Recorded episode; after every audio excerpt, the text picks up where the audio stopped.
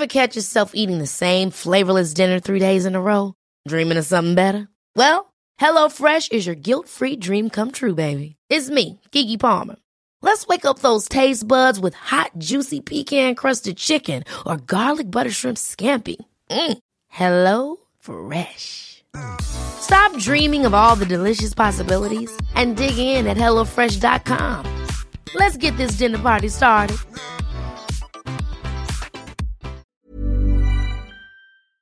Hello and welcome to the Heredity Podcast with me, Dr. James Burgon. Model organisms are those few species that biologists have focused incredible amounts of research effort on. They tend to be easy to keep, easy to modify genetically, and thanks to the great body of work behind them, easier to understand than their wild counterparts. And in today's episode, we're going to explore one such model species that may deserve more attention than it's currently receiving. As we delve into the recent Heredity review, Tribolium beetles as a model system in evolution and ecology. Now, this is a bit of a long episode, but it's worth it, as these little flour beetles really are quite incredible. And for long term listeners of the podcast, you may recognise one of the authors. Welcome to the Heredity Podcast. Can you please all introduce yourselves? Uh, well, I'm Michael Pointer. I'm a PhD student at the University of East Anglia using tribolium beetles to study dispersal. Hi everybody, I'm Lewis Spurgin. I'm a lecturer also at University of East Anglia in population biology. Hello, everyone. I'm Matt Gage. I'm a professor of evolutionary ecology at UEA as well. Uh, love Tribolium and have worked with it for more than 20 years, but I do work with other systems as well. Well, welcome all to the podcast. And Michael, welcome back. It's been just over a year since you were here as a co host on a pop group special episode. But this time, obviously, we're here to discuss your work. And before we get into the details, I wonder if one of you could just give us a general idea of what this paper is about. Yeah, thanks, James. I guess I'll do that. The idea for this paper came when I was trying to get to grips with the tribolium literature, having just joined the group. I was reading loads and loads of papers, some from up to 100 years ago, and realizing that tribolium was a more important model system than I knew. Lewis, Matt, and I were talking about this one day, and Lewis suggested that there didn't seem to be a review bringing all of these studies together and highlighting the contribution that work with tribolium has made to many different fields across ecology and evolution. So that's what we tried to do with the paper. And I guess for people who don't know, Tribolium are flour beetles, and they are sort of fairly small, nondescript brown beetles. So why are they interesting? Uh, so, as you say, Tribolium is a genus of small brown beetles, and they're thought to have once lived under the bark of trees, but they're now overwhelmingly found living alongside humans in grain storage facilities, where they're pests eating and spoiling food products and causing massive economic losses. We don't know how long that transition from a more free living to a more human commensal lifestyle is taken, but there is evidence of there being in some ancient Egyptian flour urns from about 5,000 years ago. Wow. Uh, so that's one way already that studying tribolium could be important and beneficial from an applied perspective, uh, improving food security. But these beetles also have a lot of features that make them really a useful model system for biologists. So, for example, beetles are a huge order and make up something like a quarter of all animal species. So, Tribolium are well positioned to be representative of many other species. And there are also quite a few practical things, like we can keep them in the lab just living in a pot of flour and easily sieve them out or sex them or mark individuals if we need to. And also, that flour environment is very close to their semi natural pest environment. So their lab habitat is less abstracted away from a natural habitat than it would be for many other model organisms. Mm, cool. And I guess your review covers a really sort of incredible amount of research ground. And to do that, you've kind of broken it down into sort of like four broad research areas. And I thought it might be cool if we could just explore each and how tribolium has kind of impacted different fields of biological research. And the first one that you explored was population dynamics. So I wonder what was happening in this sort of field.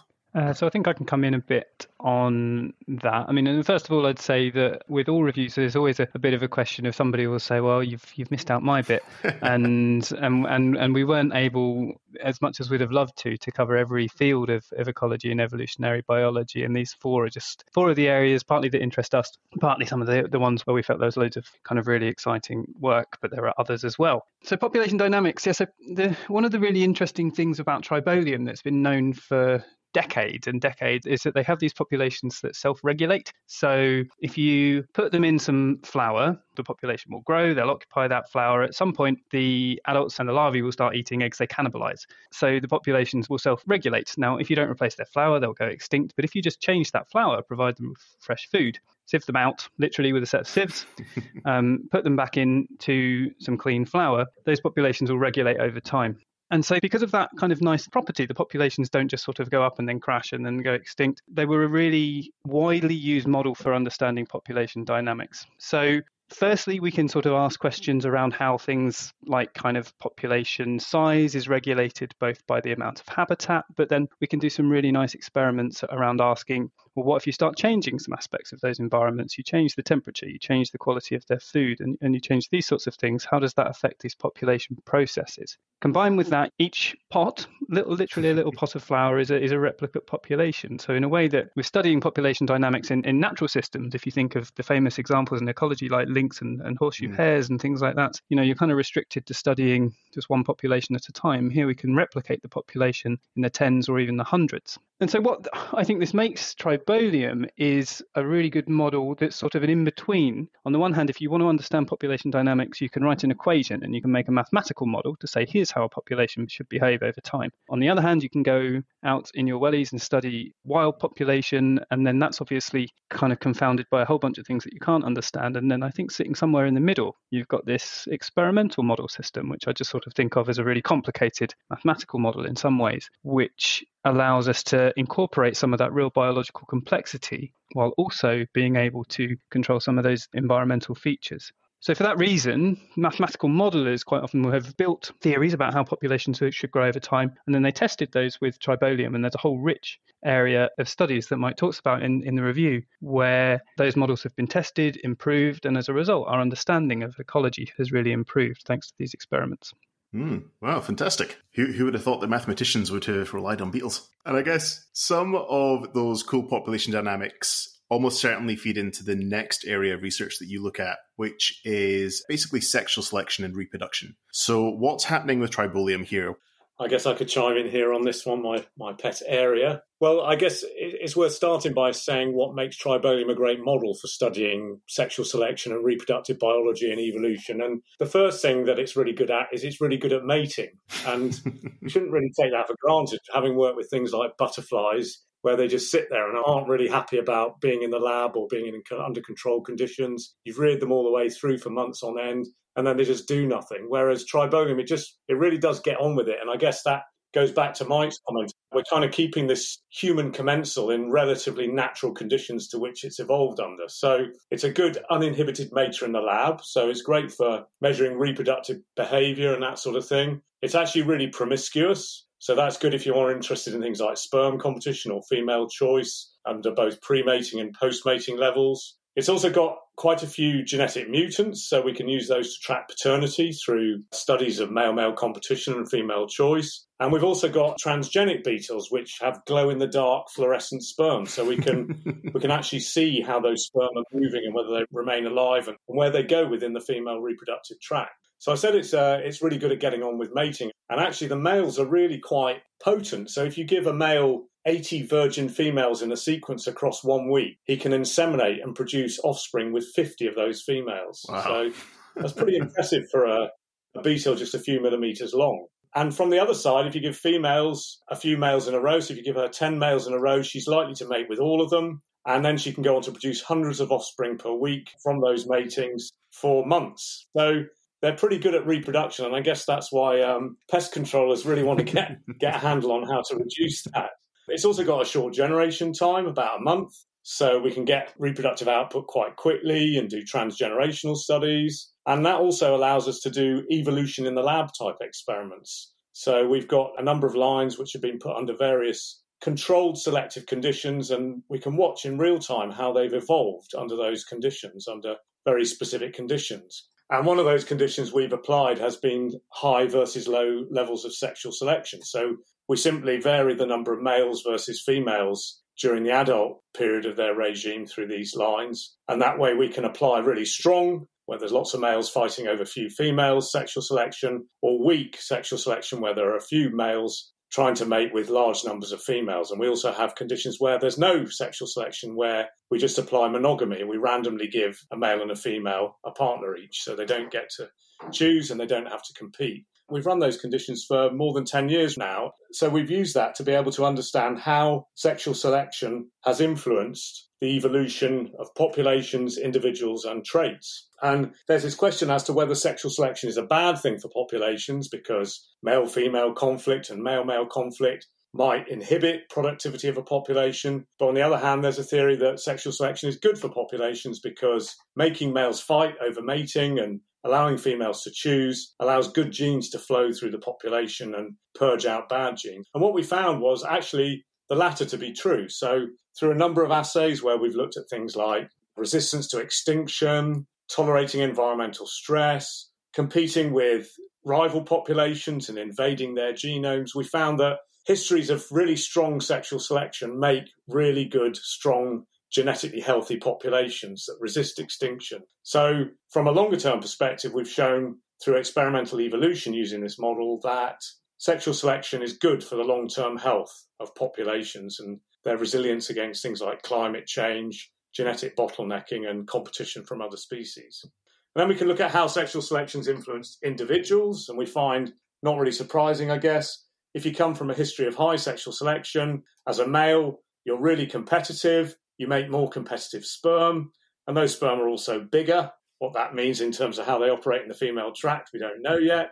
And females from those populations also turn out to be more able to cope with sexual conflict, so they can deal with male harassment much better than females that have come from histories of weak sexual selection where everything's been monogamous and calm and non competitive. Trouble is, under those conditions, females turn out to be not able to then control male male harassment and the costs of that when they're put back into a kind of mass breeding population that you'd expect under normal conditions. So I guess the tribolium model shown us that sexual selection is good for populations in the long term and it can shape the way males and females and traits like sperm and females' ability to cope with sexual conflict can evolve quite quickly under these conditions as well.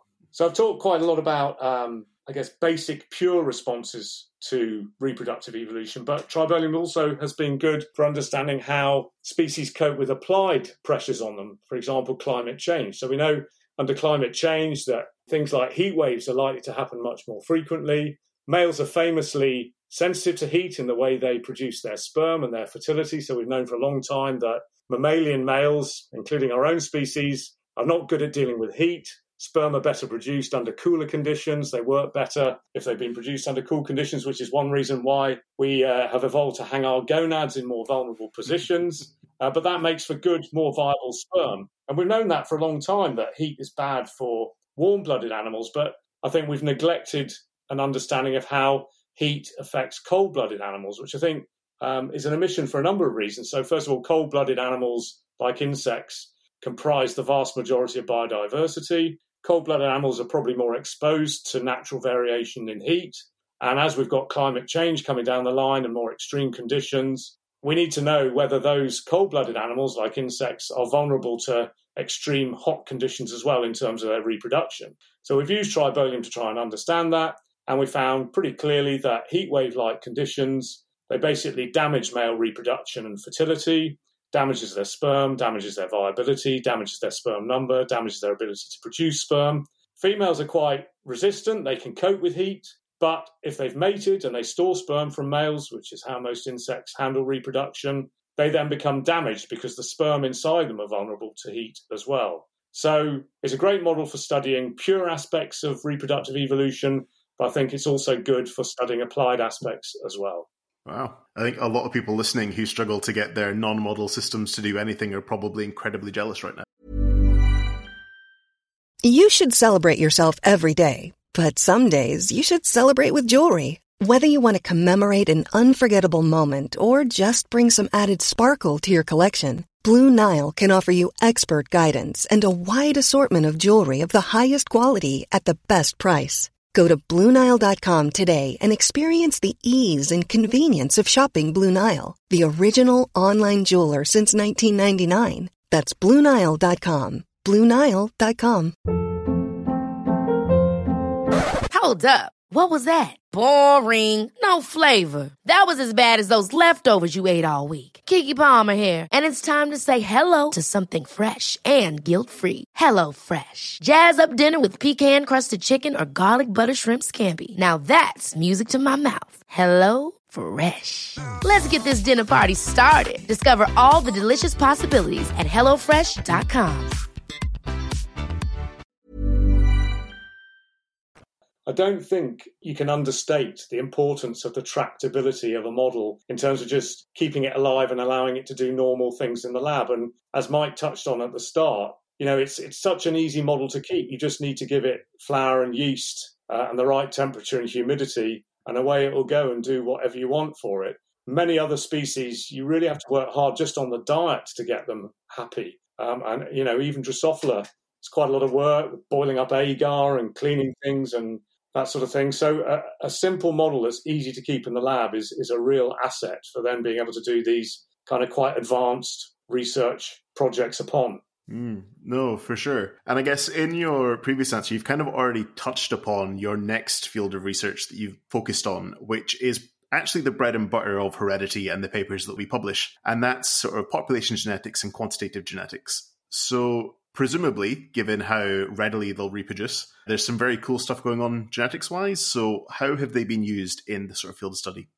So, they have been. I mean, there's a, interesting to think about in terms of the history of population and quantitative genetics, I think. So, in the olden days, before we had sequencing and anything, obviously, we were reliant on looking at phenotypes for understanding population and, and quantitative genetic kind of processes. And um, as, as, as Matt flagged up, there's some really interesting um, mutants in tribolium, so single gene kind of dominant recessive mutants that were used quite early on to understand some of those processes. But also for quantitative genetic traits, a lot of the early understanding how people understood was to take organisms in the lab to apply artificial selection and to look at how traits changed over time. And tribolium was a big part of that early work, along with its sort of big sibling Drosophila, which is kind of obviously a part of a, a much larger research field, trying to understand things like what the limits to selection, what are the heritability on, on particular traits, so how much of it's controlled by genes versus the environment, how do those things interact. And so those there were a lot of really kind of seminal experiments in the in the early 20th century on that. From the kind of phenotype perspective, in more recent years, where tribolium's come into its own in, in the kind of popgen world,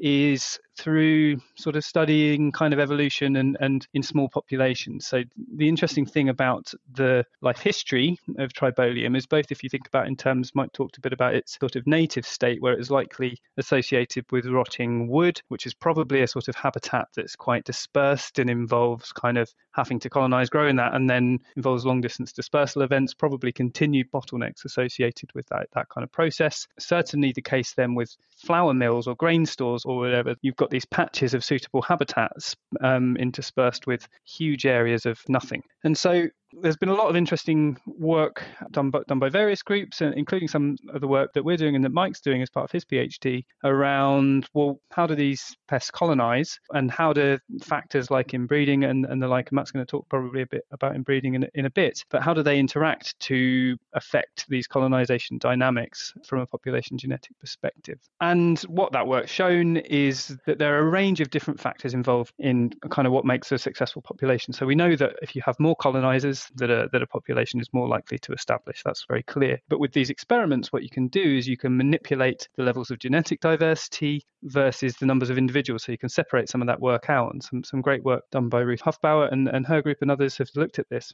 And so we can tease apart, well, okay, are more colonizers better because they've got more genetic diversity or because, for instance, there's more opportunity to find a mate. Um, so what we kind of call avoiding things like what we call Allee effects. And there are some interesting interactions between all of those things, and they all play a role to different extents then from it kind of moving into the modern era, we now obviously have genetics and genomics, and, and Tribolium is, I think, along with Drosophila, one of the sort of best annotated sort of insect genomes. It's, it's predominantly been used in, in developmental genetics and, and for a lot of really important work on the role of genes in development in insects. And actually, the kind of integrating that genomic work with the sort of the questions that you know is the bread and butter of heredity on on popgen and quantitative genetics. I think is an area that we identify in the review as is probably underexploited in this system. So given that we have both a good genome and this really good potential for experiments, that it's there. I mean, it has been done and people have done some interesting work, but perhaps all of the work that's been done in say Drosophila on evolve and resequence has been less exploited in the tribolium world. Mm. No, for sure. It seems like the ideal system for looking at genetics. And I guess you touched there on life histories. And I guess that's the sort of final big field of research that you looked at was life history and behavioral ecology. These both seem as though they might be kind of simple in tribolium, so I'm really curious about what's happened here in different fields of research. Yeah, so this is obviously a bit of a less clear cut one because behavior ecology and life history traits underlie or interact with a lot of the stuff we've been talking about already. Mm. Lewis has been discussing uh, how tribolium have been used to study population dynamics, and those studies began back in the 20s and 30s. And the work on tribolium ecology and life history got going as a way to account for the patterns that were observed in those experiments. So this started with things like how many eggs a single female lays, how does that vary over her lifetime or how long does she live for? So that those values could be fed into mathematical models of population dynamics. But the beauty of a model system is that you do more experiments and you can build more and more complex pictures of what's going on. So now for example we know that tribolium excrete a range of chemicals into their environments some to attract or repel other individuals and these chemicals build up in the environment over time and then the level of these chemicals can be sensed by the beetles and used as an indicator of how many other beetles there are around. And they can then alter their behavior, like how many eggs they lay and where, or whether or not they choose to disperse. And these decisions are also, though, influenced by things like food type and temperature and humidity and uh, the population age distribution, and even things like whether their parents had enough food as larvae or were infected with a parasite. So researching these types of things stacks up until you've got a, a really nice overall picture. Uh, do you want to add anything to that, Matt or Lewis?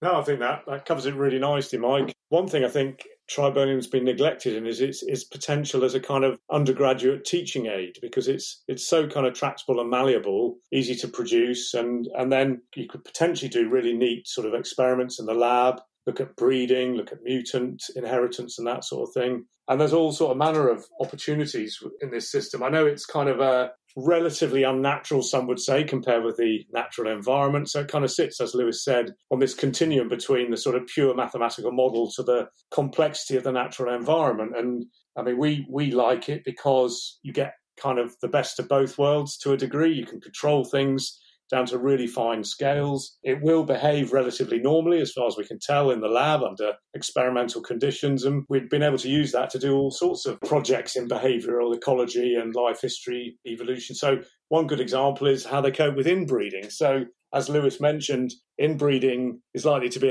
a relatively important phenomenon for this species, certainly in its uh, evolutionary past. It's got to move between, disperse between depleted resource based populations and, and, try and find new ones. And there may be occasions where a single female founds a new population, for example, in a grain store, much to the angst of the farmer and the food producer. But that female needs to carry sperm from a number of males to avoid that population being entirely composed of siblings. And we've shown quite recently how important it is just to have one extra mating for a female in terms of being able to then expand her population as she disperses to new environment. Other aspects of inbreeding, so so we know that in this beetle it doesn't appear to recognize kin or siblings. So it seems quite happy, both female and male, to mate readily with siblings versus non-siblings. There doesn't seem to be any mate discrimination, which we found a bit surprising. But what we did find was that the way that females seem to avoid inbreeding to a degree is basically just by mating promiscuously. So they mate with multiple males, they let the competition fire, they apply whatever female choice mechanisms they have, which we've yet to discover. And somehow, by mating promiscuously, they're able to avoid a lot of the inbreeding costs that they would endure if they mated monogamously. And of course, one prediction from that is that if you live in an inbred bottleneck population, you might expect females to evolve to become more promiscuous in that environment because if promiscuity helps you avoid inbreeding and leave more offspring, then that's likely to be a behavior that gets selected for quite quickly. And so we did that experiment. We bottlenecked populations. And what we found is if we drove them through population bottlenecks, let them regrow as an inbred population and cycle for a few generations, that indeed those populations became a lot more promiscuous. So, kind of a nice way of understanding how mating pattern can change under risks of genetic stress or inbreeding and using kind of simple assays of behavior in the lab to show that promiscuity had ramped up as a means potentially to avoid inbreeding. And we think there's loads of those kind of opportunities to apply, not just in PhD and above kind of levels of research, but also undergraduate levels as well, for helping them understand how evolution operates. Wow. It's very clear that Tribolium touch upon a huge range of research topics and ones that actually, to be honest, I find a little bit funny at times as well. um, not many people try and measure how many times a male can mate with different females over a week. I bet, I bet there's some very entertaining conference talks. But I guess obviously it's been used quite extensively and it's a very malleable model, so you can apply it to a whole bunch of different questions. But you've also kind of mentioned that in some areas, like the genetic side, it's maybe underutilized. And with every review, there is kind of a look forward. So I wonder what you think the sort of key take home message in this paper is and what you're hoping to see from people as they go forward. Like, is there anything that you're hoping to inspire action wise or discussion wise? Uh, well, I think, firstly, uh, we hope to attract some love for the tribolium system, which is perhaps relatively overlooked compared to the big established model systems like Mouse or C. elegans or Drosophila, as fascinating and valuable as those all mm. are. And we've tried to highlight the strengths of this system and the ways that it has been and can continue to be used in the future, particularly with its great genomic resources and its responsiveness to genetic manipulation. Yeah, and I think that some of the work kind of linking that classical work on kind of population dynamics, which really was very important. And bringing that into the modern era is, I think, for the kind of ecologists and popgen folks in, in heredity interested in those sorts of questions, I think Tribolium would be a very good model for them. That last bit on genetic manipulation, which we didn't really go into, was that you can essentially feed them double stranded RNA and it will knock a gene down, which is not as easy to do in a lot of other models. So you can sort of ask, well, okay, what do the populations do when, when we knock this gene down and, and stuff like that? So those areas of combining all all of the cool stuff we can do with genomics with some of the still unresolved classical questions in ecology, I think is a really important area moving forward. Yeah, I think most people study tribolium because they want to kill it. um, it, it is it is an important and damaging pest of stored products. But it has many other attributes as well for studying biology, and I, I'd really like to see it used more widely in undergraduate teaching, in evolution, ecology, and genetics. And without being too boring on the sexual selection side, I think it'd be really nice, and we've kind of started to look at this, to understand how sexual selection shapes a genome. Because there are all sorts of interesting predictions about how competition and choice, and actually even the, the evolution of sex itself, might be down to the importance of competition and choice for purging a genome to avoid deleterious mutation buildup. And if that's true, we might find signatures of that if we can look across genomes that have been under high versus low sexual selection. And that's where a combination of phenomics and genomics come together. And that's what we've been kind of trying to do through using this model at UEA. Mm, no, fantastic. I mean, there is definitely a lot for people to think about who I'm not going to lie, personally, I hadn't really thought much about Tribolium before reading this paper, but it is eye opening the sheer like scale of research projects it can be involved in and we've obviously only touched a fraction of your paper, so hopefully people will now go and give it a read. And just to finish up, I wonder if you could just remind us what it's called and also just mention anybody else who might need a mention in thanks for producing this work. Yep. So the paper is Tribolium beetles as a model system in evolution and ecology. Uh, and I think we need to thank all the other people that work in our lab at UEA and with also thanks to the humble flour beetle and tribolium researchers, old and new. Indeed, indeed. Well, thank you very much for sharing your research with us. Thank you. Thanks very much. You're welcome. It's been a pleasure. Thanks to Mike, Lewis, and Matt. As always, you can find this paper on the Heredity website. That's nature.com forward slash HDY. While you're there, you can also check out how to submit your own papers to the journal. Heredity is the official journal of the Genetic Society. You can subscribe to the Heredity podcast wherever you get your podcasts, and you can follow us on Twitter. That's at Heredity Journal. If you want to get in touch with me directly, drop me an email at hereditypodcast.gen at gmail.com. I'm James Burgon. Thanks for listening. Ever catch yourself eating the same flavorless dinner three days in a row? Dreaming of something better? Well, HelloFresh is your guilt free dream come true, baby. It's me, Keke Palmer. Let's wake up those taste buds with hot, juicy pecan crusted chicken or garlic butter shrimp scampi. Mm. Hello Fresh. Stop dreaming of all the delicious possibilities and dig in at HelloFresh.com. Let's get this dinner party started.